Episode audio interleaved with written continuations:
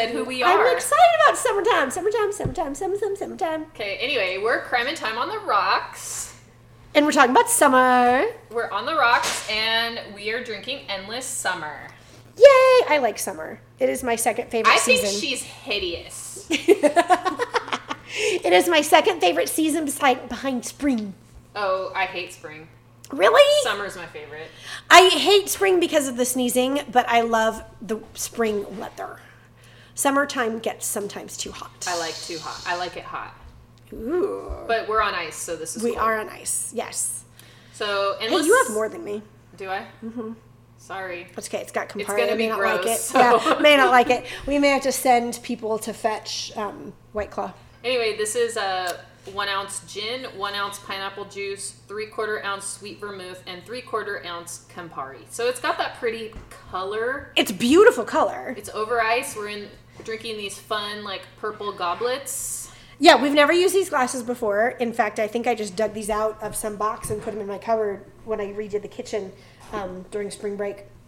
Yeah, I haven't seen them in the cupboard before, so when I opened up your uh, cabinet when you went looking, looking for through my glasses, glasses. yeah, Yeah, it's pretty. I don't think it's going to taste good from the list of ingredients. I don't think it's going to taste good either. Not a fan of pineapple. Not a fan of Campari. Sweet anything sounds nasty. Sweet vermouth is not that sweet though. It's okay. like you use it in like Manhattans and stuff. Okay. And you said gin? Gin. You tolerate gin. I barely tolerate gin. All right, I'm trying it. Okay. I'm going to let you try it. No? Tastes like Campari. Okay. Let me try. I can't smell anything. I don't know why I tried to smell it. I just recalled though, I did have this is some months ago. Oh my god. Yeah, I'm not even. No, I'm going to take a second sip, maybe. D- a few months ago, I did have a drink with Campari in it that I liked. Nope. Um, but it had like it was like kind of like strawberry margarita with a little bit of Campari, and I liked it. But this, no. I am sad that we wasted good gin, even though I don't like gin. It's all I can taste now is just the bitter, bitter Campari. Yeah. If you saw my face right now, like imagine, you know how people have make those videos where they give like little babies lemons. Yes, That's my face. we did that with little baby, big With- girl, child number one. But she liked it. She loved the lemon. Loved the lemon. On that same trip, however, husband gave her buffalo sauce. oh, and she just shivered. It was just the cutest. She had these like moose horns on her head from this paper moose hat from the restaurant. And she just shivered all over, kind of like we did when we drank this. I'm putting it away and I'm going to go get something else. You want to pause and get something else? Because I'll this is pause. gross. I'm just gonna drink it though. Oh. Okay. So yeah, you're back with your. I'm back with alternate. my. Oh my god, that drink is awful. I'm I'm just gonna drink it. I'm just gonna do it. Well, you're a better woman than I am. Say but that again. But it's called Endless Summer, and summer is should be endless. it is. It kind of feels like it this time. It does. You know what? It feels like summer started in March when we all got locked down. Yeah. And remember, like when you were a kid, back in our day, not in these kids' days, but you were just left at home alone all day Oh, in the summertime, and there was no activities or anything, and like Uh-huh. you were left to your own devices. That's how I feel a lot of times. My mother was home. That's a whole nother story. But I would be given 50 cents. And then if I was lucky, I might have $5 on the books at the snack bar. But I would be given 50 cents and I would walk the mile and a half to the pool. And the session would start at, at 12 and it would go until 4. And I would just, the snack bar was way far away from the pool too. So you had to get out of the pool, walk over to the Oh snack yeah, bar, it was your like actually by the baseball fields, Mm-hmm. right? Get your hand stamp and you go to the snack bar and you get your pure sugar in a tube that you stick a stick of solidified sugar in to yeah, the pouch of the sugar Fun dip. never got anything healthy but and then i would walk home after the pool session all by myself all alone that was just what i did My best friend, her grandma lived down the street from us, and her and I would just either like spend all day at the at my pool. We had a pool at our house, Mm-hmm. or we would spend all day at her house. But her grandma wouldn't let us hang out inside. She was like, "Get outside." Mm-hmm. So we would just do whatever. Yep. If I didn't go to the pool, I would walk down the street to one of the two houses of the people that I played with. In fact, my parents wouldn't let us hang out inside either. They were Yeah. like, go outside. Yeah. My mom didn't really care where I was, but um, so it wasn't like I have to be outside, but I was outside most of the time anyway. Yeah. Endless summer. Endless summer. Summers in 1985. You want to go first or you want me to I will. I'm going to tell you about some endless summers that are not quite as um, pleasant as our endless summers may That's have been. funny because even though obviously mine's a crime story, so I won't say it's lighthearted, but it's act it's kind of fun ish. Uh-huh. There's some fun elements. So if yours is kind of a bummer, then, It's not a super bummer. I'm going to be talking about historic heat waves, oh which I just saw that the South and Midwest are going to be experiencing a heat wave where it's like super hot in the United States South and it's going to blow up into the Midwest. And so there we could be hearing some stories like this. Yeah, but at least now we have modern conveniences. Yes. And like even if you don't personally have good air conditioning, they have cooling centers, and you can go to well, maybe not now. You can't go to movie theaters, but Yeah. No, yeah, you can't, huh? Well, if they prepare for it, you have the cooling centers. One of those cooling centers were actually brought about by one of the heat waves we're going to talk about. Oh, okay. Because in my the town that I live in, which is the town you grew up in, Uh-huh. recently when it was over hundred degrees, they had a cooling center open. Oh, that's so cute. Yeah. So, anyway, historic heat waves. Um, the 19th century was one of the great, great, has great strides and improvements, innovations. I wrote this about two weeks ago, so I should have read it to catch up. But so, historic heat waves. The 19th century was one of great strides, improvements, and inventions and expansions. But Mother Nature and the weather doesn't change. So, population of London doubled in the first half of the 19th century. Between 1800 and 1850, population doubled. So, as we discussed in a previous podcast, something else that doesn't change is everybody poops. Yeah, I was like sanitation. So, you now have. oh, back to our podcast about the toilet thing. Uh-huh. I we, when I was editing it, you had remarked a number of times about wow that gold toilet must have been really heavy, like blah blah blah. yes. And then I thought to myself as I was editing it, I'm an idiot. It says how many grams of gold is in this toilet. The toilet's solid gold. Uh-huh. I can do this math. so, how many pounds did the toilet weigh? It was weigh? like I'm ready. roughly like 238 pounds. That's insane. Yeah. So um, circle back to your thing that, about toilets. But I forgot I wanted to tell you that. Wow, that's very heavy. Um, so, ha- twice the people, 50 years, they're all pooping, it's hot. So, as previously mentioned in the flushing toilet, the flushing toilet was newly invented um, around that time. London's Great Exhibition and so Londoners who could afford it rushed to install one. So now you have twice the people still pooping, and not only is there poop going into the cesspits, which are all still being used, but now gallons of water Oh, with each yes, flush. because of the yeah, that Yeah. adds a lot of volume to it that. adds a system. lot of volume to that system. So things are backing up, Ugh. so we say. And we're talking about a heat wave and poop. Yeah. Yeah. Gross. Okay, so now all of these toilets are flushing water, blah, blah, blah. So the population boom, the cesspools were backing up and overflowing and often spilling into the Thames, Hmm. the river that flows right through the heart of town. That must have been City. beautiful. Oh, yes, gorgeous. Let's pump the Thames. In 1846, they actually cleaned up these cesspits and created a woefully inadequate and very complicated sewer system that just emptied into the Thames. So they just rerouted everything that ended up ultimately going back where it started. Right. So instead of backing up into the street and flowing down into the Thames, now there's just a pipe that's too small, so it still backs up, but into your house now, and takes it out That into the Thames. seems worse. Seems worse. Um, Modern And- innovation. modern innovation. So population increase, volume increase, it's just inadequate to deal with. So you might be thinking, okay, it's a river. It's going to flow out, right? That's what they all thought. However, the Thames is a tidal river, oh yes. which means it goes up and down with the tide. Yeah, that's So, high tide. Everything looks great. Water level's high. Everything is clean looking. It may still smell gross because just underneath is a layer of floating poop. yeah, it's like covered in turds. Yes. So then the tide goes down. It's the a water turtle wave. the water level decreases and you have just Muck. piles of poo sitting on the edges of the river. It's like turd muck. it's turd muck.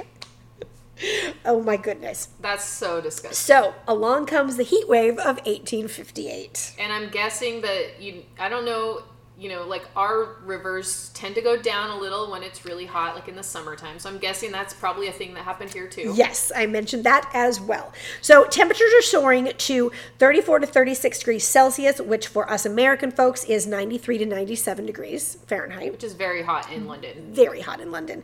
You're in a city. It's nice here, but Yes, it's it's 1858 too. I think it's about that here today, and I'm like, oh, uh-huh. it's nice out. Yes. Well, this is in the shade. yes. In the sun, it was 48 degrees Celsius oh. or 118 No, Fahrenheit. that's that's serious. That's Yes. serious. Now, I remember in the 80s, we had a heat wave come through here, and my grandparents were in from Fort Bragg, where it's always 60 degrees, 65 degrees, whatever. Once in a while, it might get to 72. Yes, and it was 120. And we sat in my other grandparents' bar room because that was the only room where the air conditioning would work on the very hot days. It blew in the other rooms, but it didn't matter. But that room, for some reason, which used to be the garage, and I'm not sure why it was the coldest room in the house, Ducting, I guess. maybe, maybe because it was newer ducting, but we just sat in that room all day and we're still hot and miserable. I um, remember being, or it might have been that same year, but I remember being at a swim meet in Yuba City, and it was uh, like 118 to 120, like during the It day. had to have been that same year. and they um it was like the whole weekend Uh-huh. and uh, they would take breaks periodically throughout the swim meet to allow all the like parents and volunteers and stuff to jump in and cool off because it was so hot Oh, yeah. like they were like we have to cool these people down they're standing there on the pool deck like watching their children or like timing or whatever I wouldn't have gone well, because you just you just melt in that heat. we were hardcore I guess. I went fishing one time with Joe, and it wasn't even like an extra hot summer. And just standing there waiting for her to like untie this knot or something in the string, I'm holding the fishing line with the weight. I got so weak. Now, granted, I've been drinking Pepsi all day instead of water, but I got so weak that the weight fell out of my hands and retied her knot, and she got mad at me. I remember that distinctly. And I'm like, well, I'm about to pass out on top of you. So, anyway, but so it's 118 degrees in the sun. So, this poop that's on the side of the um, the b- riverbank the riverbank is being cooked. oh Along with the soup, there's also, or with the poop, there's also garbage. Basically, the Thames is a great big garbage soup.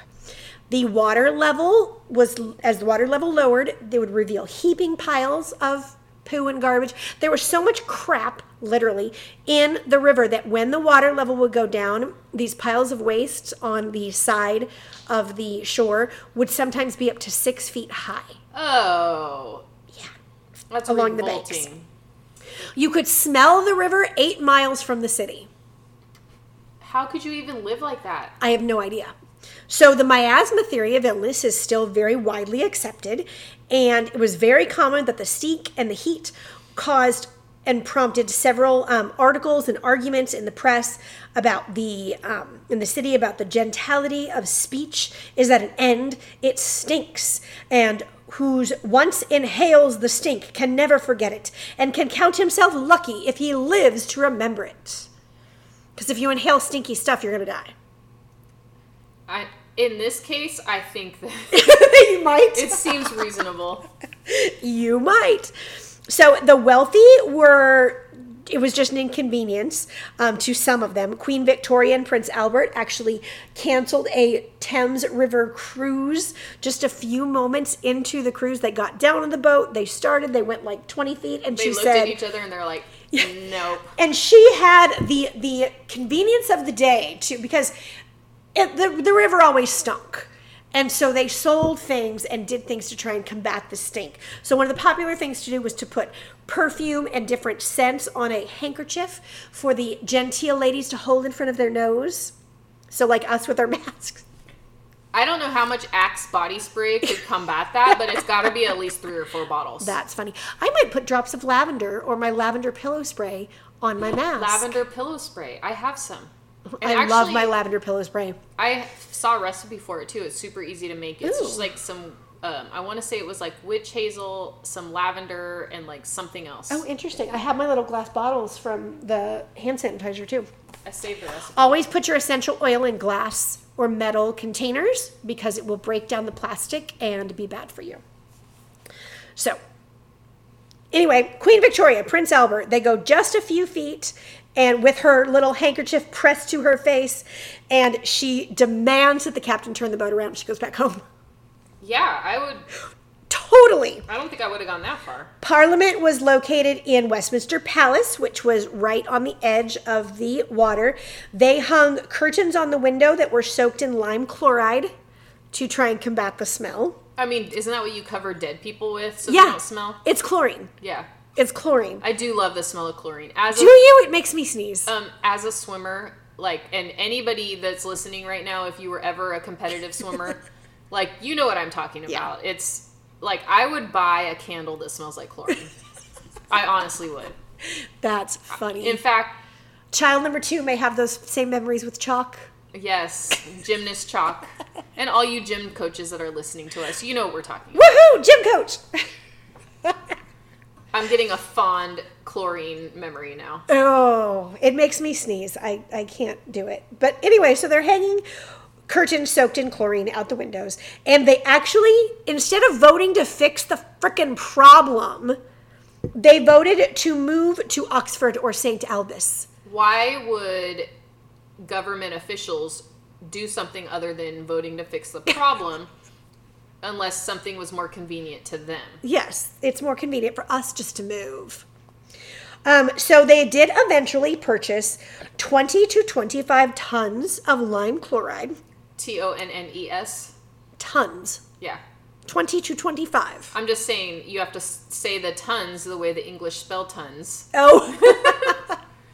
um, and so they hired people to go around and throw, pour into the river and throw the chalk part on these big piles of poo alongside. Didn't do anything except for the chemicals mixed with the urine chemicals and created a noxious gas. Well, pretty much almost like ammonia. Yeah. Well, chlorine and ammonia, ammonia is in urine. I have been a victim of chlorine and ammonia from my own stupidity once. Yeah, that's mustard gas. Yeah. And so they created that all along the river. That's, I mean, at least it keeps people away. That's funny.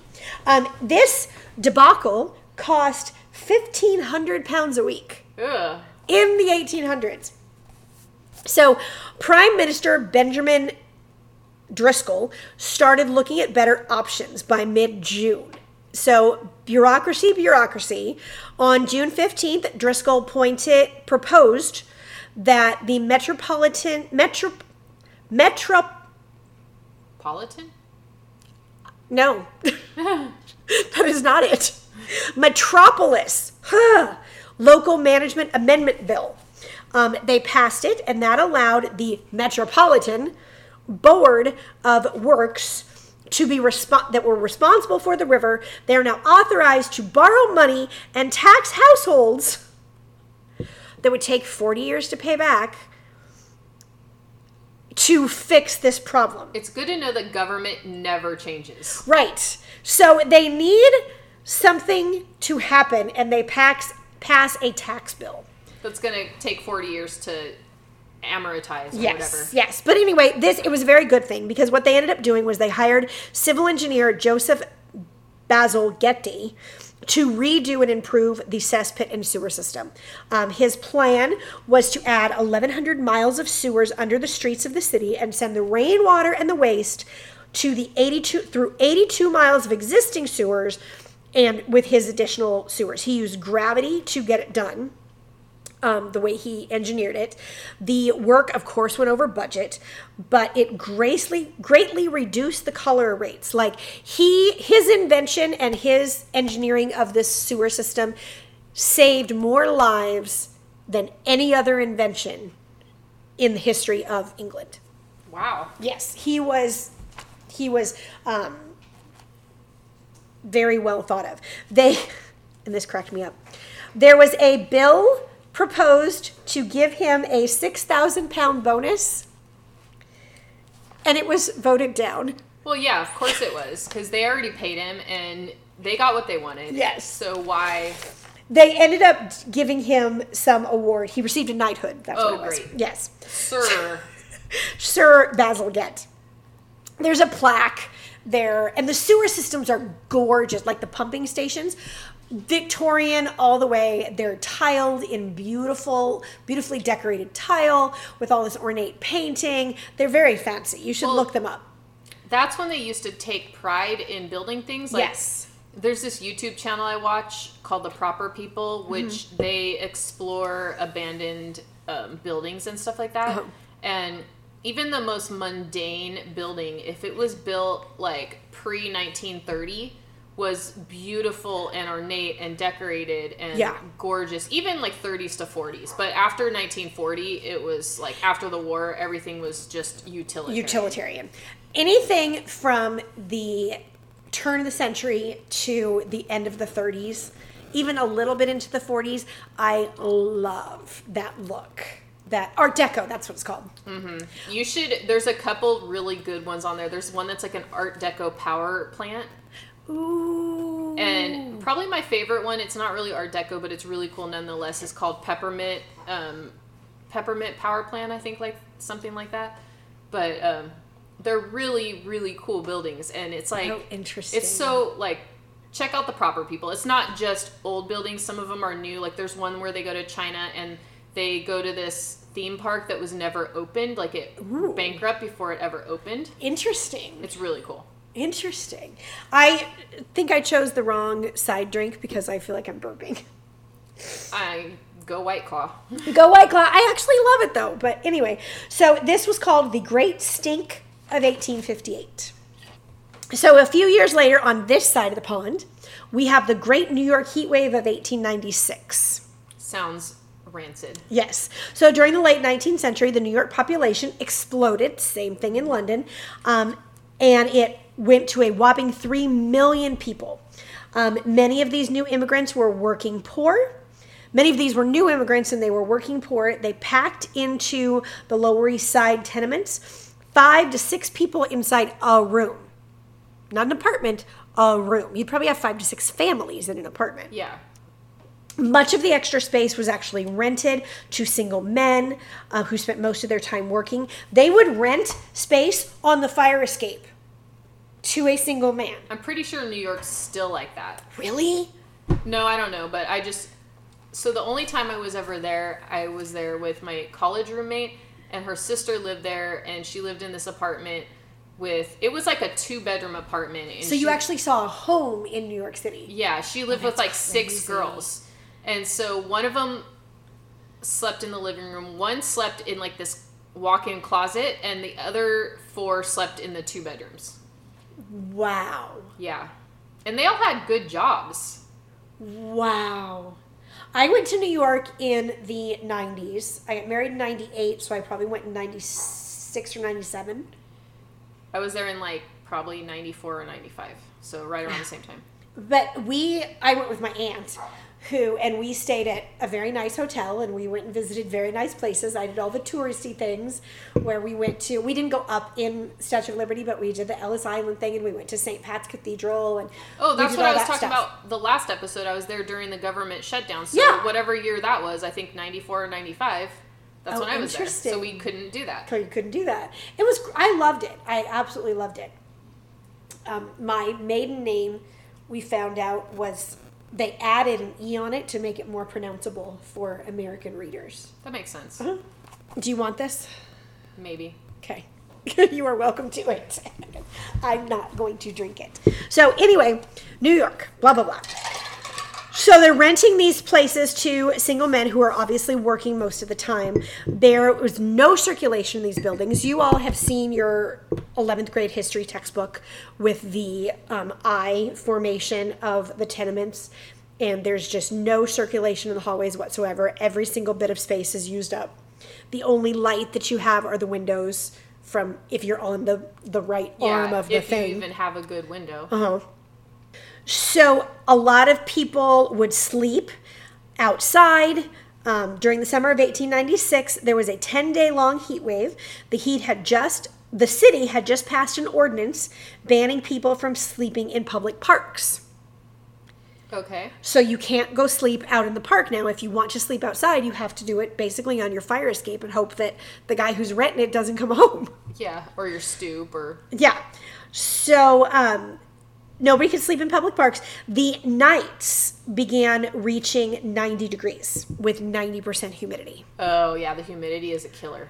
I remember I went to Leesville, Louisiana in the summer of 1990, and you would step out of the shower, dry off, and by the time you were done drying off, you were wet again. Yeah, I remember my Just dad constantly wet. when my dad was in um, naval flight school. It was in Pensacola, Florida, and he would talk about that. Like you know, get out of the shower and dry off, and then you're already damp again. It's just gross. The air just has so much water in it. As soon as it touches your skin, it turns to water. Yeah, that's gross. It's very gross. So 90 degrees, 90% humidity. Um, the buildings are, there's not enough room for everyone to sleep anyway. And so desperate people started, anything's going to become better with the fresh air. Author of Hot Time in the Old Town, Ed Kohn says, quote, they took to the rooftops and they took to the fire escapes, trying to catch a breath of fresh air. Inevitably, somebody would fall asleep or get drunk and roll off the top of a five story tenement, crash into the courtyard below, and be killed. Oh, sad. You'd have children who would go to sleep on fire escapes and fall off and break their legs or be killed. People tried to go down to the piers on the East River and sleep there in the open air, and they would roll into the river and drown. Um, between the accidents and the sweltering heat and just dying of heat exhaustion, over 1,500 people lost their lives during that 10 day heat wave. Wow, Yeah. that's insane. 1,500 people in 10 days. That's a very short amount of time for a lot of people in one city to die. Think about like what we're doing, like in this county that we're li- we're in right now. Not even the county I live in, where zero people have died. Four people have died. Four people have died in like four months. And we're a large county. Yeah, and imagine in ten days, fifteen hundred people. I'm keeping my mouth shut. I'm just not saying anything. I'm just saying the magnitude of that. Yeah, yeah. This was huge. So the government, however, was basically silent during the heat wave. Didn't say anything. Because they couldn't do anything. They couldn't do anything. They could have let people sleep in the parks. They could have. So, and that was one of the things that was criticized. So on the very last day, At least which if it was over a certain degree. yes, you're allowed to sleep in the park. Um, on the very last day, now to be fair, they didn't know it was the last day because blah blah blah. But they held a meeting with all the department heads, and the only one to step up and say, "I'm going to do something about this," was Police Commissioner Theodore Roosevelt. Our Theodore Roosevelt? Our Theodore President Roosevelt. Theodore Roosevelt? President Theodore. He started out as New York City Police Commissioner. Well, I don't know if he started out there, but he was the commish. But so he decided that they weren't happy with him already because he's the one who helped push for this ordinance where people couldn't sleep in the in the parks. So people are kind of ticked off already. But he decides that he is going to, and he's also leading his police officers to do a crackdown on people being in the bars past closing time. So when the bar says last call, you need to get out and go home to your sweltering tenement with 20 other people. But were the bars cooler? Like, I mean, I don't know that it they would seem be. like they would have been. No, I don't think they would have be. But anyway, so he made a lot of political capital by personally overseeing his police officers distributing ice to the tenements to help relieve the heat. He used his police vehicles as ambulance services to take people to the hospital. Oh, nice. Yeah. He saw um, how immigrant dads would chip off ice from the ice that he left, or that the poli- police officers left to give to their children to suck on. He witnessed how the tenements shaped his he witnessed the people in, living in the tenements and this shaped his progressive ideas that he would use later when he was president so he wasn't just sitting in his ivory tower in his office at, at 1pp or whatever it's called writing these things down he was out in the city helping his officers do these things that he'd enacted As I imagined him to have done. Right. He's he was He's very a hands-on, hands-on guy. yeah. Yeah. So this shaped his political leanings, his political future, his political life, um, and he made him also very visible in the streets and people to know who he was. Which uh, probably ultimately turned out really good for him. Yes, it helped propel him to the White House. So our next heat wave happened in North America in 1936. This is the North American heat wave of 1936. In Good name for it. I know, right? Doesn't that fit? In June or July, several U.S. Midwestern states and two Canadian provinces saw record setting temperatures, and many of those records are still standing today. Oh, wow. From 1936. So in the Midwest, which is already was already suffering through great drought, the depression, the dust bowl, all of this is happening. These empty fallow fields that the dust bowl is kicking up. We're also dealing with a grasshopper infestation Oh, locusts. locusts. So now you add massive temperatures, and the grasshoppers flying above looking for crops would Die. cook midair and drop to the ground. That's gruesome. Really gruesome and really gross, especially given my greatest fear is that a grasshopper is going to jump in my mouth. Not to mention, I know like I've been where there have been like a number of grasshoppers, Uh-huh. and for whatever reason, this is probably gonna make me sound super weird, but the smell of dead grasshoppers is gross. Ew. Yeah, it's gross. I don't feel like I've ever gotten close enough to smell them. Well, in town south of my town where I worked as a swim coach, Uh, they had like a grasshopper infestation. Oh, I yeah. just- yeah, they, and it the entire town is surrounded by rice fields. Yes, and I just remember the smell of a whole bunch of them dead, and it was disgusting. Not like not like um flesh, not like you know mammal smell. Yeah. it was a whole different smell. Ew. I was in Texas during a cicada year, and we went to the movies to see Terminator. Oh, And I um, had to walk through the parking lot with my mouth clamped shut because I was petrified they were going to jump in my mouth. And for a while, we had leopard geckos as a pet, and I would go to the store and purchase crickets. no, well, yes, I had to purchase the crickets, and I would always put them in the trunk because I was afraid they'd get loose. But if husband wasn't home, I would buy pinkies and feed them the pinkies because I did not want to set grasshoppers loose into their cage. I was petrified What's a of them. pinky? A baby mouse who doesn't have any hair yet, so they're Oh. pink. Gotcha. They liked them better anyway. There's more protein. Probably not, but Yum. Anyway, grasshoppers falling out of the sky. Um, the soil temperatures in these areas, because they were not watering it, because there wasn't anything there, um, and there was no water because there was a drought, could reach up to 200 degrees. So, with a soil temperature of 200 degrees, any nutrient or anything that may have been in that soil, even though they were pretty depleted, cooked out. Yeah, like incinerated. Yes, gone. So this added to the barrenness of this area in the land. Um, it didn't cool off at night so much, so people started sleeping outside. They'd sleep in their yards and parks. There's pictures of people just sleeping in a park. It's it's actually kind of cool. There's pictures of people sleeping on the lawn of the state capitol. I remember um, my grandma, like her family was from Missouri, Missouri, Missouri. and I remember her talking about how they used to sleep outside Mm-hmm. in the summertime. I want husband wants to take a portion of our deck and enclose it, and I'm very anti because I love our deck. It's a full wraparound porch around the whole house, but he wants to take a portion of it and enclose it. And I said the only way that I think I would be okay with that and agree with it is if the whole thing were done in screen. And then we could put like plastic or something over it in the winter. But I would like it to be done in screen so we can have an old fashioned sleeping porch. That would be cool. Yeah, I would love a sleeping porch. The girls used to sleep out on their play structure in the summertime. Yeah. Um, quite a few nights they'd do that. Anyhow, and I took pictures. It was so cute. So anyhow, they're sleeping in the streets and the parks and whatnot. Um, in Detroit, doctors and nurses were working around the clock to try and beat the heat. They actually had doctors who would be in the middle of an operation and collapse from heat exhaustion. I can imagine because that's like a it takes so much concentration anyway, so you're Uh-huh. using so much more energy Yeah. than if you're just like chilling out. Yeah, and I couldn't even hold a fishing weight, and they're doing surgery. So people were And dying they're probably wearing masks. and wearing masks, which is horribly hot. People were dying at such a rate that the morgues were filling up and they started lining the hallways with dead bodies. Um, one observer in a hospital stated, It's as if Detroit has been attacked by a plague out of the Middle Ages. People would just leave their house in the morning to go to work, drop dead on the job, and never come home. They just like didn't know what happened. They would just disappear basically. yeah, they probably just straight up like Fell in the river, fell in the whatever. Yeah. cremated on Yeah. site. Um, the heat wave would end up killing 5,000 Americans and 1,100 Canadians. Wow. Yeah.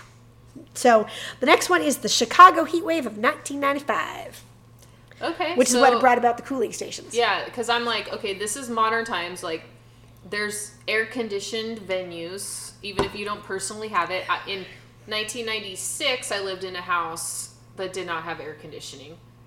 In here, in Yeah. this area, that's insane. Yeah, upstairs. Oh. Go for 300 bucks, buy one from the Home Depot that you stick in a window. I was I was a college student. I was super poor. I um, would go do errands with my mom on the um, hope that she would buy me like shampoo or deodorant. So I was not going to spend three hundred dollars. Yeah. I get that. We had um like my roommate and I we had a two bedroom apartment and we rigged up this like whole system of fans where in the morning they would all go one way like where the shade was and Uh-huh. then vent out to the sunny side and then we would turn them all so they'd go the opposite way in the afternoon. Wow. Yep. We one time lived in a mobile home and the air conditioner went out for less than 24 hours before the guy could come out and fix it. And I made husband go to the Home Depot and buy a window air conditioner. We still have it and he wants to put it in the sleeping porch that he's going to build. Oh, nice. Yeah, I in the Orville house or in the in the house that we lived in before this house, it was kind of a long house and I had a French door that had vents on either side. I love those doors. Yes, and I would open all the windows in the front and the the vents on the side as soon as I woke up in the morning, even before I woke up. Like, husband would leave for work, I'd get up and open the windows and go back to bed, and um, leave them open till about midday, and that would really help with keeping the house cool. Not only that, but those doors had like in between the glass panes, the shutters were in between the panes of glass. the first time that that thing came loose from the magnet that you used to put them up and down, I like cried because I thought I broke the door. Because we bought them on clearance, or no, they'd been returned, and so they were being sold as used an open box, and I think we still paid like seven hundred dollars for this stupid door. They were cool. They were really cool. I, I did like those doors. we talked about bringing those doors here and putting them in there. you just like flick this little thing up and they it, the shutters you know went closed and vice versa Uh-huh. it was so cool They were very cool. I really, even in the tiny little vent windows on the sides. Yeah. I loved those doors. We talked about bringing those doors here, but we never did. Too bad Yeah. Anyway, so Chicago heat wave, 1995. In July of 1995, there was a five day heat wave with a high of 106 in Chicago, where it's humid, so that's not good. On July 13th, the humidity levels stayed also high, and the temperatures didn't drop enough off at night to provide relief. The being that it's a city, they also had what was called an urban. They also were what was called an urban heat island. oh yeah okay So the cement and the blacktop of the street and the cement of the sidewalks just and the radiated. aluminum of the building, yeah, it would absorb the heat and then radiate it out at night, so it Yeah. didn't drop off at night. If you can venture the mosquitoes, if you go outside at night here, because of all the farmland around, it's cooler. It's not comfortable, but it's cooler. yeah it does it is cooler Yeah. Um, so anyway, they the city was considered to be oh yeah. So with no break from the heat and the infrastructure began to break down, um, more people were running their air, con- air conditioning if they could afford it, and that's taxing the power grid. So they were having brownouts. Um, kids were just opening fire hydrants to run in them, so that's dropping the water pressure to other areas of the city. Road beds actually buckled. Train rails buckled and bent. Oh, it's wow. that hot. Um, I have been places where it doesn't even feel like it's that hot outside, and like walking across a blacktop or a parking lot in high heels, and your heel will sink into the blacktop of the tar. I remember this is years ago when I worked at um, the police department that I used to work at. We were, not me, because I worked in the office, but um, some of the officers were out at this really bad traffic accident. And it was super On a hot- blacktopped road? On a blacktop road, and their um, boots were melting. Yeah, yeah. The that, black- that blacktop gets so hot. Yeah, and because they were there for like a couple hours Wow. doing And like whatever. I worked for a paving company for a while, and all that is is little bits of rock covered in tar, Mm-hmm. held together by tar. So it's hot when you lay it out to make it bendable and pliable. So then when it gets hot, it's bendable and pliable, Mm-hmm. even if it's been laying there for three years. It's crazy. So anyway, so things are starting to break apart. Um, this caused, obviously, if you've got rails buckling and roadbeds breaking, you've got delays in commuter traffic, which makes people cranky if they can't get home. Very. Paramedics and hospitals and morgues are completely over over um, whelmed. Halfway through, the bodies are piling up. And this is only five days. And halfway through, the bo- bodies are completely piling up. Well, they had to have a place to store them all. Uh huh. 700 Chicago citizens died. One city, 1990, freaking five, 700 Yeah, people died. Pretty much modern times. Like if I look from 1995 to today, um, aside from you know some like computer technology stuff, there's nothing different. Nope. Like we had the same type of air conditioning, we had the same type of refrigeration. We built the roads the same. We built the railways the same. Yeah. Most of the people that died, sadly, were the elderly who either didn't have AC or refused to run it because it cost too much. Yeah, that's sad. My great grandma used to say that, don't it costs too much, it costs too much money.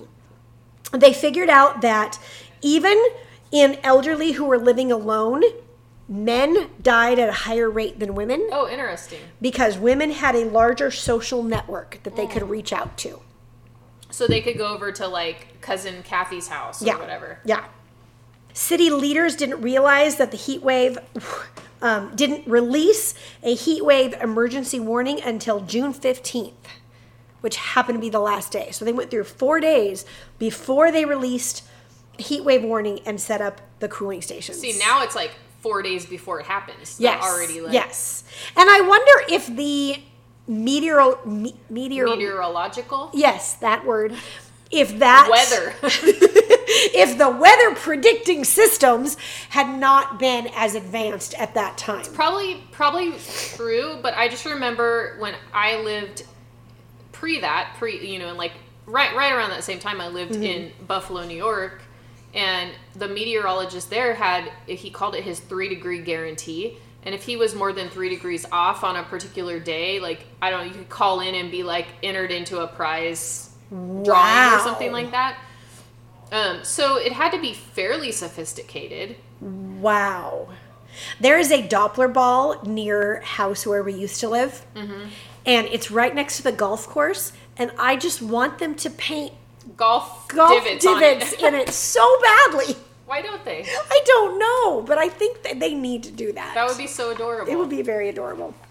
Um, so anyway, they they finally set this up, and the city had five cooling stations set up, but they never got used because they didn't get the word out to the people in time.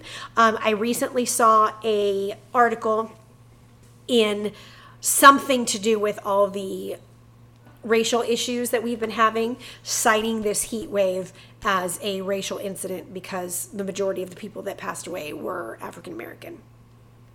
Yeah, I mean it's hard. Like I can't put myself. You in the can't- place of you can't- 1995, exactly. But It was 25 years ago.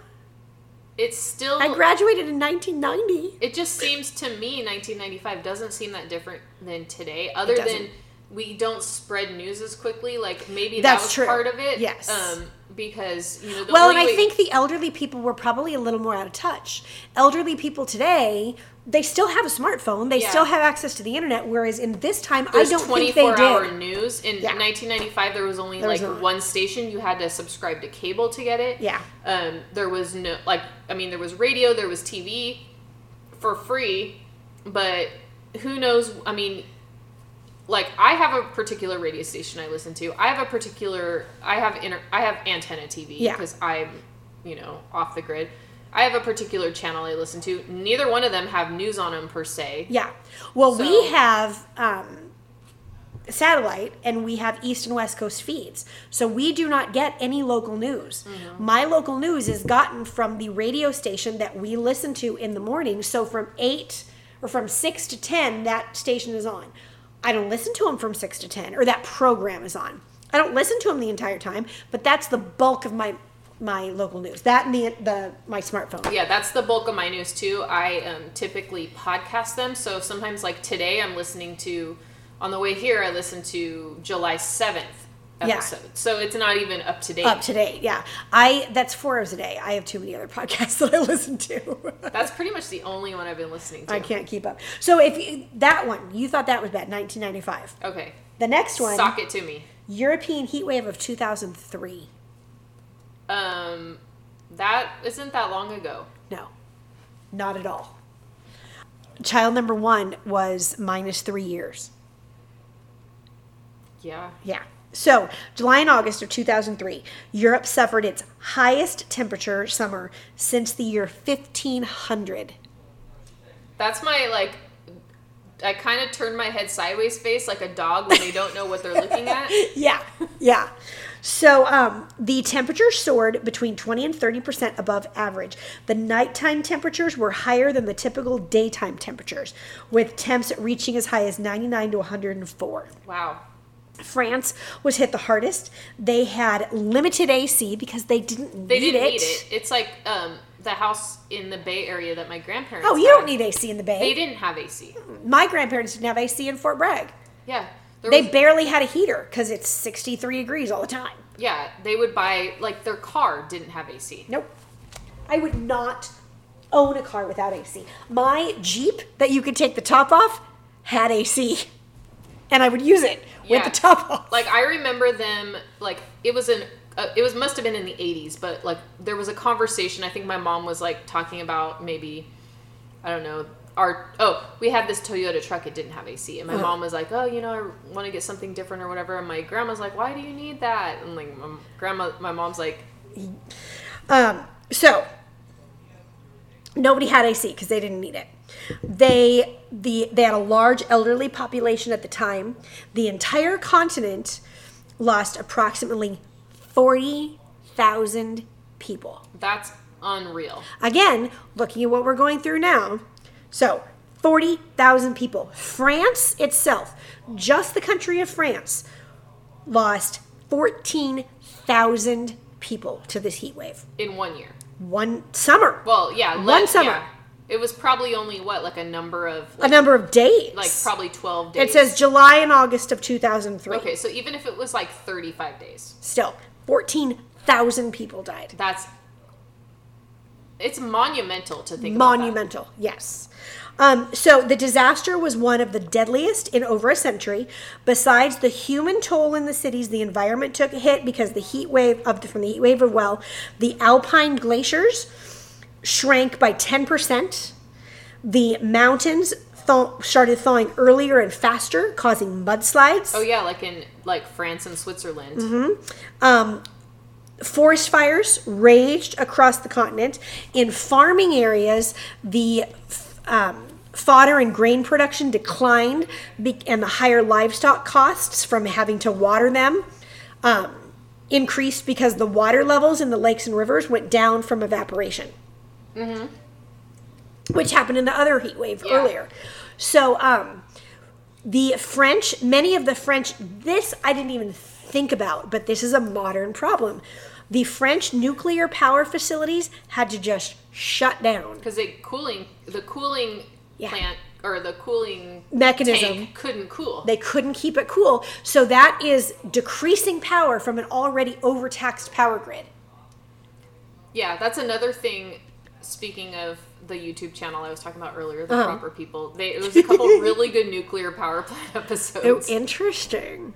So the heat wave showed a lack of preparedness and unawareness for heat related emergencies because you don't often think about when you think of an emergency, you think a natural disaster earthquake, emergency. fire, tsunami, Right. You don't think of heat, heat. wave. Yes. So they they realized that they didn't know what they didn't know. So they had to deal with mass dehydration. So they figured it out. So since 2003, many European governments have developed an action plan for extreme heat with green spaces and public education, um, warning systems for heat measures to help people who are most vulnerable. So crazy to die of from heat. Yeah, especially when we live in a climate that gets extremely hot, like, and we manage, like we all manage, you know. But we're prepared for it. We know what Yeah. heat can do to us, and we all have air conditioning. In a, a state or an area of the nation or of the world where you don't have extreme temperatures, your grandparents didn't have AC in their car. My grandparents didn't have AC in their house. They don't need it. But if it's if they suddenly travel to our area and it's 120 degrees, they're Yeah. happy to have that AC. it's just interesting, like, Uh huh. Because we live with it every summer. Like, Yeah, and we're not even the hottest place in the nation. No. Like, there's places that get hotter than we do. I mean, there was like a in May when my AC went out and it was a super hot weekend. I don't know why you just didn't get your computer and come here. Quarantine or not, just no AC. Peace out. It was uncomfortable. Yeah. But we did it for the whole weekend. Yeah. Well, um, child number two's gym that we go to three days a week for four hours a day has a swamp cooler Your as their only job. my part-time job has a swamp cooler as their only air conditioning. And then today, and it's so hot And you sit there. upstairs still? we have to sit upstairs. We're not allowed to go on the floor because the athletes are on the floor and social distance. So we're sitting upstairs still. So today they ran a fire drill and we had to go outside. And I commented to child number one who goes with me and does her little embroidery that I said, You know, it's hot outside when walking into this place feels cooler than outside. Yeah. and it's not as hot today as it's been in like other days so far this summer. There is a hallway in the back that has AC, and I think sometimes those doors are locked, but sometimes they're open. We try to use the bathroom back there so we don't have to go out to the lobby. So I need to just start going and sitting in that hallway on the floor rather than in the bleachers in the main area. But it's fun to watch them too because they do really cool stuff. yeah, I mean they're gymnast. It's not like swim like swim practice where you just go back and forth constantly. Yeah, yeah. Well, and also it's practice, so they're all doing stuff all the time. Gym meets, it's a whole lot of hurry up and wait. You get 30 seconds of action, then you wait two hours. Yeah. You get another 30 seconds of action. So, what are you telling me about? I'm gonna tell you about Murph the Surf. I love that name and want to hear all about Murph the Surf. So when I thought about Endless Summer, I thought about, you know, like that poster, Endless Summer with like the guy with the surfboard on his head. You- Like the movie, the sur- it was a surfing movie. So totally. I was like, I, I want to watch Point Break. I've never seen it. I'm not sure how you can call yourself a Californian. And- or a child of the 80s. Yeah, I know. I may just not need to speak to you anymore. Okay, well, I'm just gonna talk then. Go for it. So Murph the Surf, or Jack Roland Murphy, was born in 1937 in Oceanside, California. Do we need to pause? Okay, so Murph the Surf, Murph the Surf. or Jack Roland Murphy, was born in 1937 in Oceanside, California. He was an only child. His father, who was also named Jack, was very stern. He demanded excellence. Ooh. So, I grew up like that. as a result, Jack became an accomplished violinist and an adept tennis player. I didn't. Jack's criminal life began at a young age when he broke into his elementary school to eat ice cream. Oh, because his dad was so demanding. And he just wanted to comfort himself. So ice cream. They didn't say how old he was when this happened, though. But um, one of his childhood friends said that he thought that Jack's demanding father and tense household led Jack to rebel. Duh. Yeah. He also said that he once saw Jack's father slap him across the face for washing the dishes too slowly. Which, a little extra there. I got in trouble one time because I didn't run the garbage disposal after I put macaroni and cheese down the sink. I mean, technically, not doing it means that it's still after. So anytime you did it after that.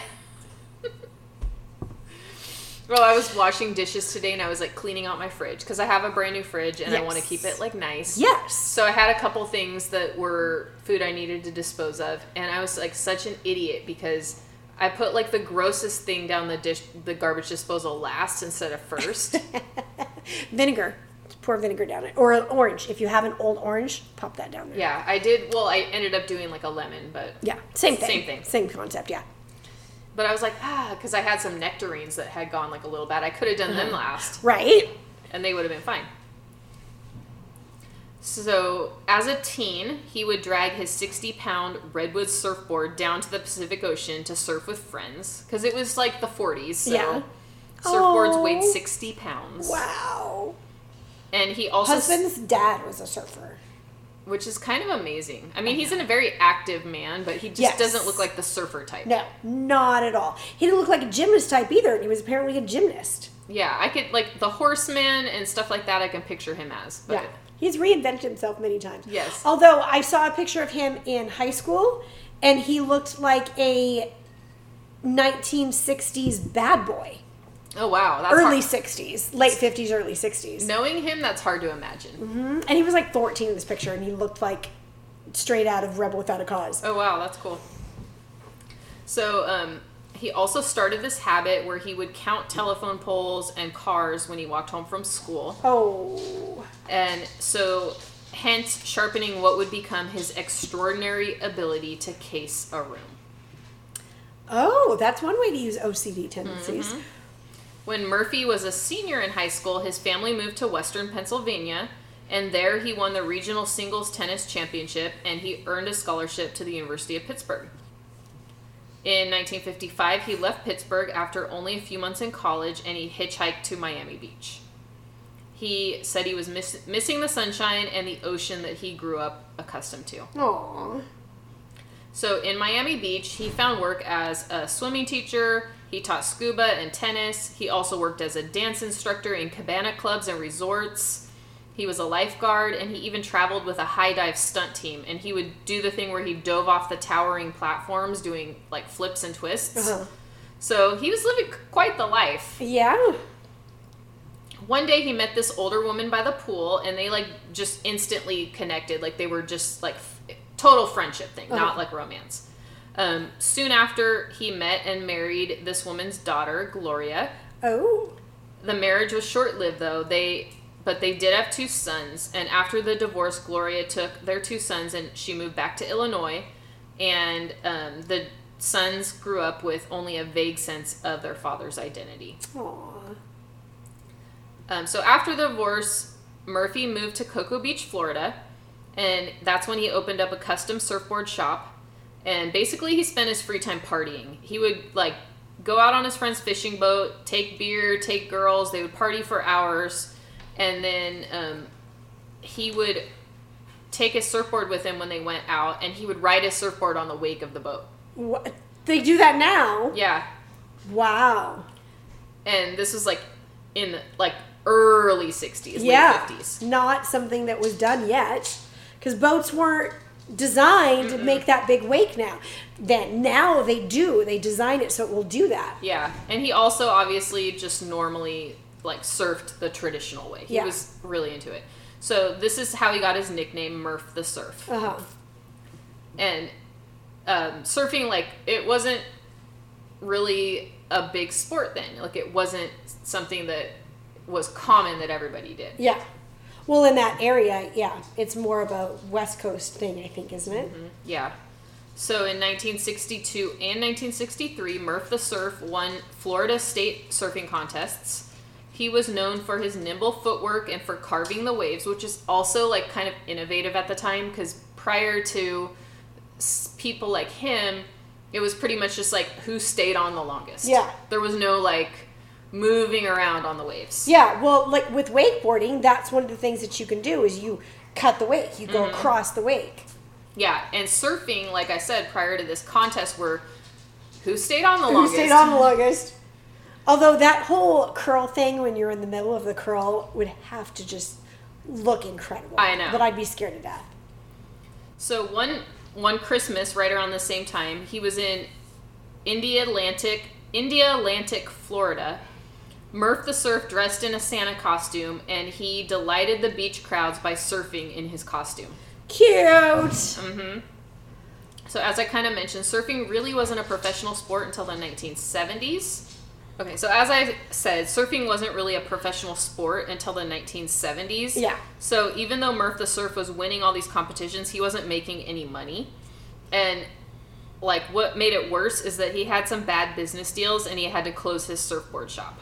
Oh no. He also married. Oh. oh So speaking of you not seeing Point Break, this sounds very familiar. well, maybe it's a take on it. I don't It know. It could be. But um, so anyway, so he married another time, but that didn't last. And so then four years after he moved to Cocoa Beach, he moved back to Miami, and that's where he met his good friend Alan Kuhn. Kuhn Okay. was a diving and swimming instructor, much like Murph had been. Uh-huh. Um, he also liked living the Playboy lifestyle, much like Murph. So of course they, It's the time to do it. yeah, they had some things in common. Um, they I can both, see them in their high-waisted swim trunks. yes, With short a belt. short high-waisted swim trunks. So they both needed to generate an income to live the lifestyles that they had in mind. They like, you know, wanted to be these big playboys. So together they started this scheme where they would steal valuable artwork. And one time, oh, speaking of circling back, one time they stole art from the underbelly of a Greyhound bus. Oh, interesting. Yeah, I didn't even remember that. All of our episodes connect. There's connections everywhere. Seven degrees of crime and time on the rocks. Love it. So instead of selling the art, they would contact the um, insurance company and basically ransom it back to them. Yeah. So if the piece was insured for two hundred thousand, they would ask for like seventy thousand, and then the insurance company wouldn't have to pay the insured person two hundred thousand. They Yeah. would only give them the art back and then pocket the hundred thirty thousand. Hey, let's do that. It's Want actually a pretty It's a brilliant good scheme. idea. I mean, it's totally illegal, but Of course, if you're contemplating a life of crime, you're not, You're smart, not smart enough, enough for a life of crime. Which one is it? Joe, Joe. my friend Joe Getty. friend Joe Getty. Quote Joe Getty. My um coworker and I always say that. We said my friend Jack or my friend Joe. That's hysterical. Because like nobody really understands who we're talking about. right. And although they should, because it's an amazing radio show. Yes. So um, Murphy and Kuhn then began swiping jewelry that were um, worn by tourists and socialites. They would go to bars, clubs, resorts. Um, they would climb up balconies of high-rise apartments and hotels to get the loot. That's so dangerous. You're Mm-hmm. gonna fall. A couple times they even escaped on speedboats, like seriously, like Miami Vice. That is totally cool. Yeah.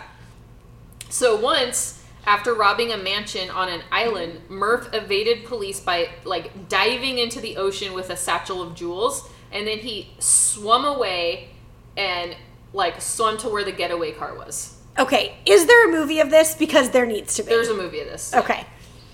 Um, I think it's called Murph the Surf, Oh, but it's it's like a 1970s movie, so it needs to be redone. Yes. But with proper costumes. Yes. In the fall of 1964, Murph and Kuhn left and decided to go to New York City. They stopped in South Carolina. There's no surfing in New York City. yeah, they had other sites in mind. Okay. Um, so in South Carolina, where they stopped, they decided to rob a jewelry store, and this time they um, ended up escaping, but not until they had to riddle a police car with bullets. So they were armed. Okay, so we're getting serious now. Mm-hmm. Okay. So once they got to Manhattan, they moved into a penthouse on 86th Street, which is interesting because this is the third time I'll mention that I've only been in New York City once, and the place I stayed was at 86th and Lexington. So I oh wonder. wow. I don't know where they were on 86. It's near the Natural History Museum, so I don't think we were quite like that close. But I'm Uh-huh. like, that's the same street where I was staying. oh, that's crazy. So they had to have been doing well to be able to rent. uh, Did you say penthouse yes. In New York City? It New actually York City. somewhere later down I have how much it it went for a month, Uh-huh. which probably in like 1962 or 1964 it was a lot of money, but it's not like out of the realm. Right. When I get to it, I'll well, you'll know because I'll say. Um, so they spent their nights smoking weed and doing coke, and then Oh! they spent all their days plotting a heist. Okay. On October 29, 1964, Murph and Kuhn and their associate, Roger Clark, pulled off a heist that was instantly called the jewel heist of the century. Wow. That's They- a big claim in the 1960s. It was- still got 40 years to go. It was a big heist. you mean, it, it- well, did did Kim's surpass that? Who? Kim Kardashian when she had her jewels Oh, stolen. that was nothing. That was nothing. so, get this. okay. On October 29th, 1964, oh, I said that already. Sorry. I repeat myself. It's fine. Yeah. The group broke into the New York American Museum of Natural History where JP Morgan's jewel collection was on display. No. All in all, they made they um, made out with 244 precious gems, including the famed Star of India, the Eagle Diamond, and the DeLong Star Ruby. They stole from the Natural History Museum. Oh yeah, like That's wrong. the most precious gems on the earth, pretty much, besides the crown jewels. wrong. Yeah. And isn't the Star of India cursed? Well, now it is. Well, I think it was cursed. Maybe I don't know. There's all kinds of cursed jewels, though. Yeah. So Murph had been casing the museum earlier, and like on all these instances, he discovered that there wasn't really very good se- security. The burglar alarm was not operational, and also the Oh 19 my goodness. yeah. And also the 19 exterior windows were left open at night, like up to two inches to allow for ventilation. They have no other way to ventilate the museum than to leave the windows open two yeah, inches. it was on like a higher story, like not the first floor, like it was like second or higher. I'm not sure. But they're climbing hotels. yes, so they were like, we can get into that. Oh my gosh. So the stolen jewels. Oh, they climbed through the window and they discovered that the display case alarms were also not working. So they just had a field day. They bet. the jewels that they took were reportedly worth more than four hundred thousand dollars. In 1960s dollars. Yes. Wow. But mu- museum officials said the loss is actually like incalculable because some of them were like super rare and well known. Yeah. The investigators believed at first that they were looking for amateurs because they had taken all these large and unique stones instead of ones that were easily disposable. Right. Well, that was my one of my thoughts was we know of the Star of India, so it is a fairly famous jewel. But Murph and Kuhn already had this plan where they were going to. Kuhn had friends that were um, airline pilots, so they were going to pass the gems to one of the airline pilot friends and have them resold to anonymous collectors, like in the Far East. Oh. Because, you know, that was still like kind of like a closed world at the time. Yeah. Yeah. A break in the case happened when one of the plainclothes detectives had an informant that told him he was at a party that was thrown by three men in their hotel room. And the source said, I think I got something for you. There are three guys upstairs in this place spending money like wild. You'd think they were making it with a machine. Ooh. So I don't know how that was enough to get a search warrant. There had to be more, but for some reason, It was the 60s. yeah, they got a search warrant for the hotel room. The warrant Why are they in a hotel room? well, it was like penthouse hotel that they rented Oh, out. They gotcha, rented it for like a month. So the warrant listed the address as room 1803 at the Cambridge House Hotel on West 86th Street. It rented for $525 a month for a three-room suite and was a short walking distance to the Natural History Museum. That 500 room would cost five times that per night now. Yeah. Wow. Huh. So inside the room, they found marijuana, which was a crime back then. Mm-hmm. Might still be in New York. I don't know. Might be. Um, they found a floor plan of the Natural History Museum and they found books about precious stones. Ooh. The search was disrupted when Roger Clark walked in. I was gonna say, where are they while this search is happening? They were just out and about, I guess, and then Roger Clark in walks New in, and there's all these New York City detectives there, and he's like, "Uh, Hi, y'all. This is my house. So they question him, and he caves in, and he reveals that Murphy and Kuhn had fled to Florida. So, So he just got the hotel, the suite to himself. yeah, Cool. It's already rented. So FBI agents um, quickly go down to Miami and they they arrest Murph and Kuhn. They extradite extradite both of them back to New York. Um, the judge didn't feel like it was a great case, so he set a pretty low bail. So all three of the men posted bail, and then they flew back to Florida. And once they're back in Florida, How can they leave New York if they're out on bail? it was a federal case. So they just can't leave the U.S. Yeah. So um, there were actually later local charges filed, but this was a federal case. Okay. So in an interview conducted once they were back in Florida, Murph said, I was supposed to be on my way to Hawaii to surf. Now all this inconvenience has really fouled things up. Damn it! Yeah. I am being indicted on a federal crime and I can't go to Hawaii and surf. Mm-hmm. Which, in the 60s in Hawaii, surfing was a thing. It was a thing, yeah. So on December 1st, all three of the men got a big break when the federal court dismissed all of the federal charges. Um, but then on December 13th, Murph's longtime girlfriend was found dead in her Miami apartment.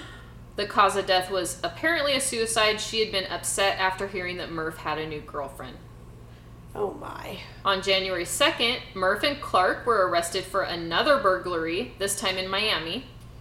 They led police on a miles long chase in a car that was registered to Murph's former girlfriend, the one that had died. Uh, Murph and Clark bailed out of jail and they headed back to New York because they had a hearing there that they had to go to Uh-huh. And this guy has an ex wife and kid back on the West Coast, right? um, in Illinois. Oh, okay. Yeah. After the court hearing adjourned, all three were promptly charged with robbery and other charges for a whole different incident. This was for an incident in 1964 where they robbed and pistol whipped actress Eva Gabor. Wow. Yeah.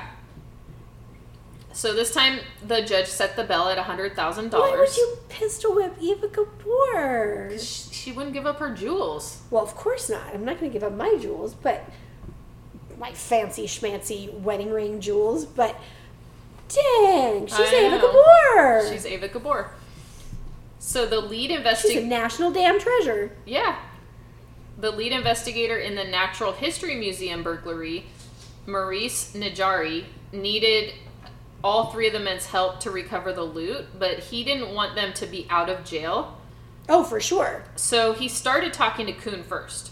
And Kuhn said that he could recover the gems if he would be allowed to go and leave and go to Miami on his own. He'll just go there and bring them back. Of course he will. So, of course, Najari was like, I'm not agreeing to that, but he did set up a trip secretly for Kuhn to travel to Miami with um, three police officers. Unfortunately, this trip didn't stay secret. There was reporters and photographers that were just like right behind him the whole way. Wow. Kuhn kept giving all these excuses and stalling as to like where the jewels Of were. Of course he did. And finally, the d- district attorney told Najari, if you get the jewels, come back. If you don't, go to Argentina. Yeah. wow. Because he wasn't very pleased about the trip to begin with. Totally. And that is something that you could only do in the 60s. That would not fly now. No. So finally, one of the detectives got a phone call with det with directions to a key for a locker that was located at the Miami Trailways bus terminal in the northeast part of Miami. So Detective Richard Moline returned with two waterlogged suede pouches Why were they waterlogged? because they hadn't been in the locker for very long. Oh, they buried him in the ocean. Pro- some maybe don't even know but inside the pouches were nine of the gems including the star of india the midnight star five emeralds and two aquamarines the delong ruby and a whole bunch of the other gems weren't among the pouch the jewels, The jewels in the pouches pouch. Mm-hmm. Interesting. I have an aquamarine. That's my birthstone so i have It would couple. have to be pretty big because my aquamarine is decently big and it's worth about 20 bucks. oh mine's expensive I have no idea. I don't know. It's Yeah. it's I could have it appraised. I don't know. We had to cut it off my hand because it got stuck on my finger. mine's i think like four carats it's pretty big it's I want to see yours and mine so we can figure out how big mine is. mine is a it's loose Oh. I don't have it in anything. I need to get. Mine is in a very 1950s ring. I need to get something done with mine Yeah. one day. Um, so the detective decided he was just going to go back to New York with whatever they were able to recover.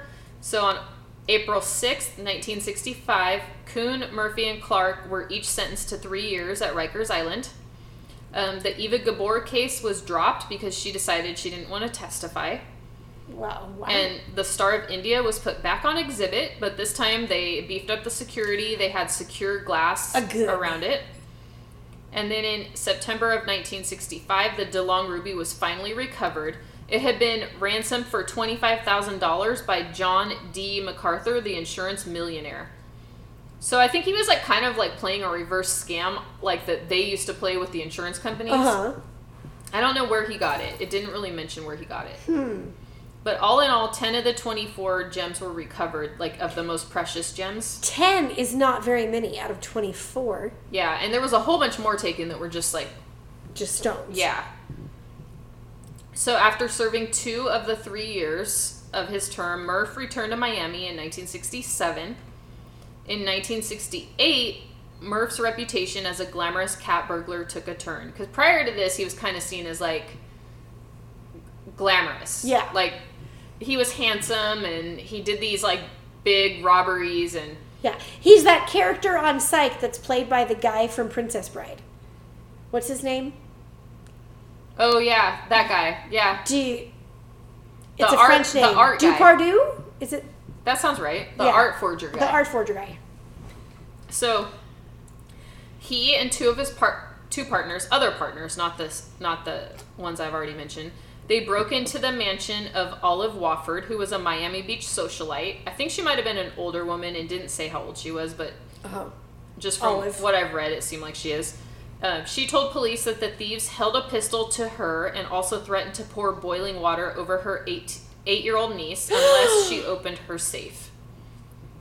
That's horrifying. It's Even just to threaten. Uh huh. That's why he kind of his his little like I'm a cool criminal thing got tarnished. Got tarnished. Yeah, for sure. so Murph was later located by police, and there was this chase that happened again. This time, Murph ended up driving his vehicle through a pair of French doors. They didn't really explain like if it was into a house or out of a house, and how he got in or how he got out. So okay, that just sounds. I want to see this 1970s movie. I know.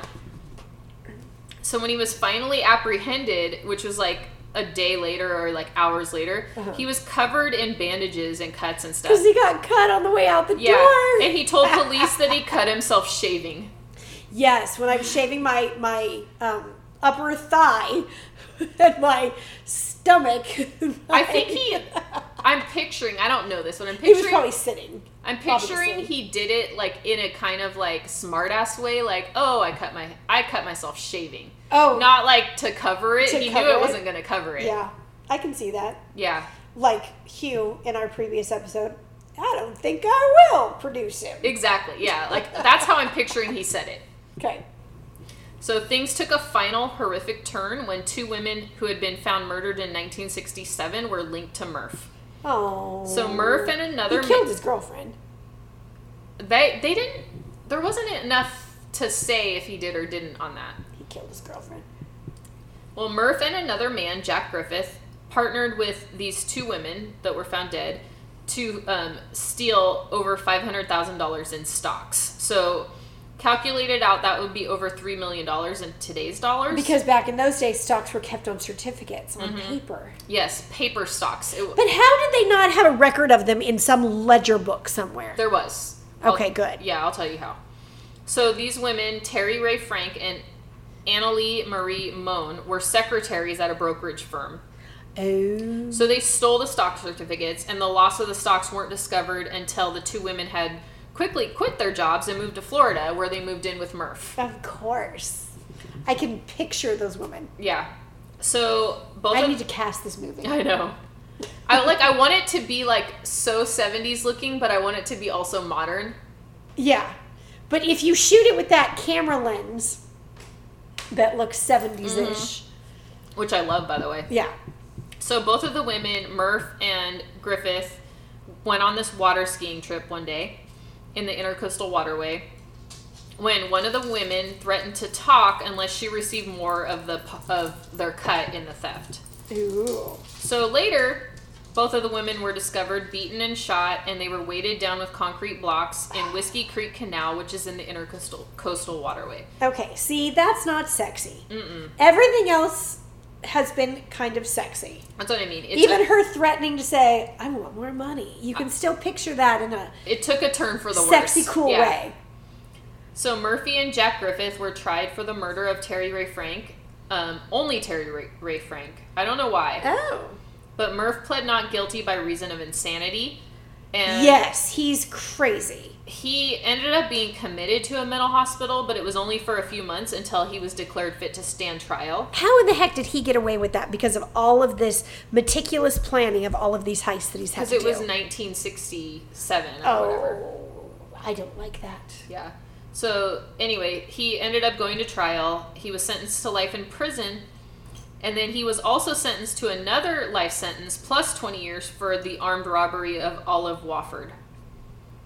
The judge during the Olive Wofford sentencing said that Murphy was unfit to walk among, among decent people. He sounds kind of sociopathic scummy.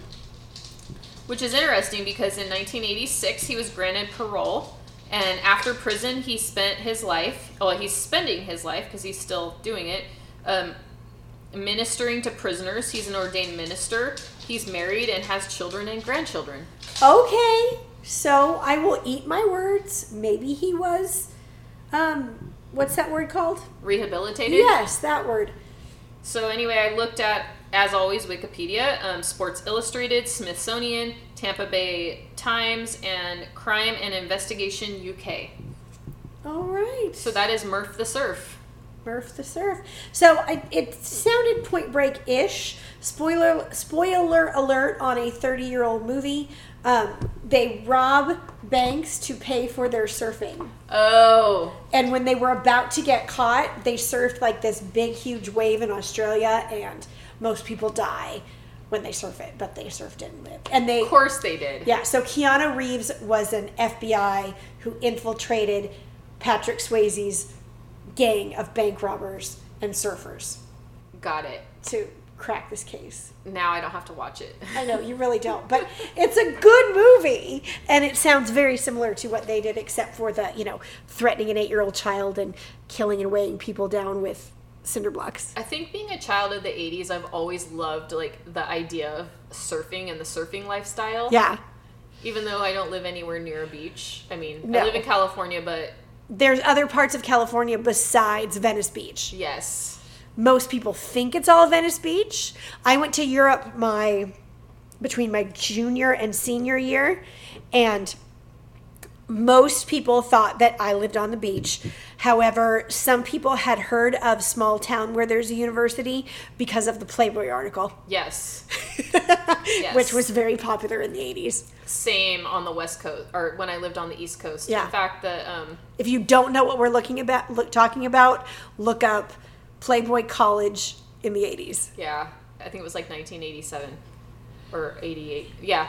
Anyway, so when I lived on the East Coast, my swim team had just changed from like division whatever it was in division three i think to division one. Uh-huh. when it was division three the best division three team was party town usa team. Really? Yes the men's team. So every like there was records like they have a lot of records for different sporting things. Yes back when they had a swim team um, there were pool records at the pool I swam at on the East Coast that were from men who were from the college that I work at now. That's crazy. Yeah. That's crazy. So they like m- the reputation preceded me. Yeah. Oh, for sure. I was literally at first time I've said it this episode. I think I hope because I say it way too much. The Hofbrauhaus in Germany, and these young men were like, "You're from blah blah blah. We know blah blah blah." Yeah. We read about it in Playboy. I'm like, yeah, I live in a little town about 20 miles away from there. I'm in high school. Not legal there. Back off. I mean, as I'm drinking my massive beer because it was Hofbrauhaus. Yes. Well, I love summer. I'm I- not an expert on it. I'm not an expert on anything, but I am most definitely a drunk. True that. As always, you can contact us on Facebook at Crime and Time OTR. On Instagram, we are Crime and Time OTR. On Twitter, we're at Crime and Time OTR.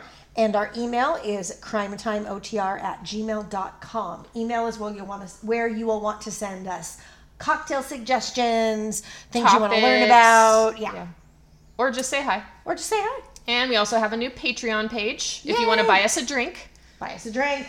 So that is, Patreon.com slash crime and time OTR. and we're going to be offering some perks for our patrons. Absolutely. I'm excited. See you there. Thank you for listening.